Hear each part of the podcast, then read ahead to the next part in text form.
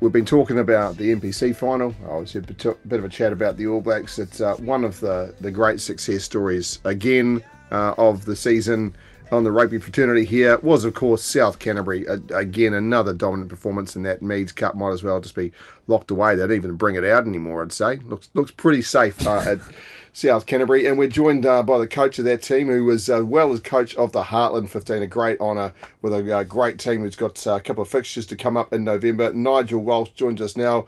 Uh, g'day, Nigel, and uh, congrats on what a successful season. It's been a little bit time for the dust to settle.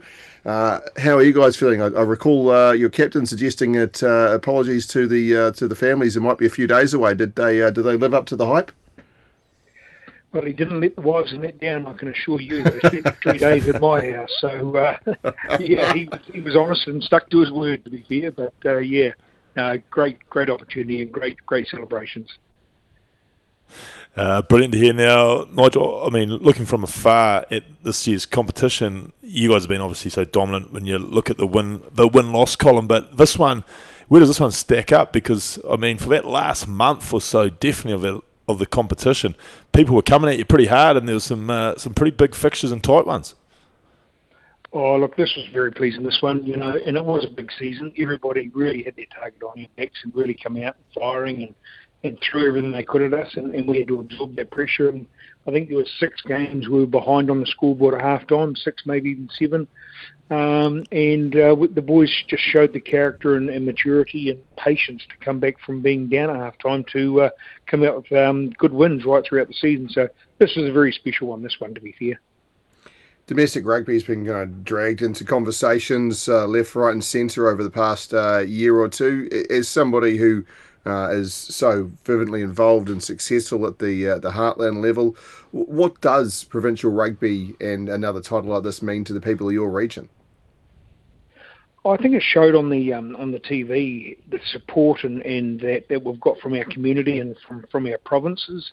Um, there was a hell of a crowd there on Saturday, and everybody's been getting behind us. The phone's been going red hot, wishing us all the best before the game, and then all the congratulations after the game. So, it, it means a lot to this province, and um, you know it's the 500th win for South Canterbury since they established, and to go out and beat Wanganui in, in, in a final.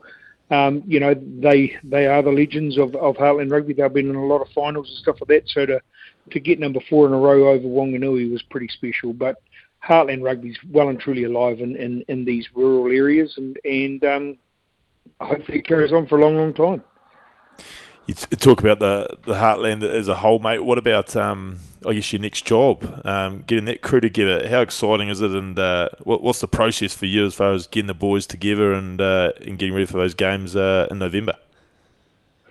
Yeah, well, look, as you say, we just let the dust settle on on the Heartland comp, and um, on Monday we sat down and uh, we've been having chats for the last six weeks with um, spotters and coaches and stuff and talking about different players and and to sit down on Monday and sort of put the team together. We sort of had most of it all together, but just had to wait for the uh, Meads Cup and the Lochore Cup to uh, play out and, and finalise a couple of spots. But um, yeah, it's exciting times. There's some very good players there and a great mix of um, old and new. I think there's 11 debutants coming in this year. Um, so there's a good mixture of uh, new and old experienced players in the in the team and um, to have two games in the South Island is pretty special as well. So it means a lot to these boys putting the black jersey on and, and for the hard work that they've put in during the season, and uh, they get rewarded. So it's uh, pretty exciting. That sounds it. And, and how about bringing these teams together? Because look, these these Heartland Championship games, there's never you know any love lost, and there's some real rivalries that go in there, and you can see the, the lads really ripping into each other. What's it like bringing some of those uh, the you know close rival enemies who have probably had a couple of run-ins through the season together in camp? Oh, do, look, do, do you put them um, in bunks together?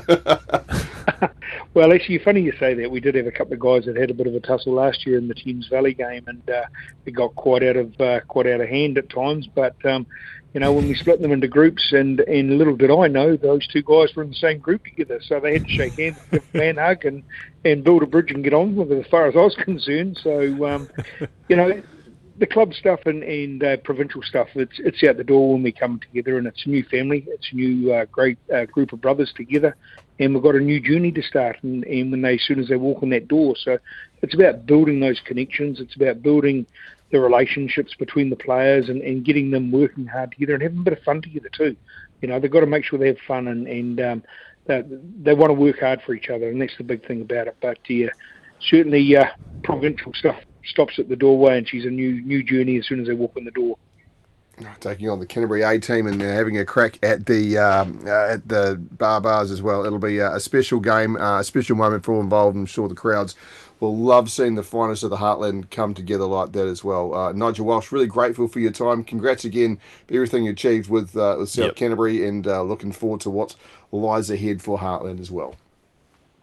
Yeah, thanks very much, guys. And uh, yeah, everybody get out to Methven and Oamaru on the 1st and the 4th and uh, support the New Zealand Heartland boys. And uh, we'll look forward to seeing you there.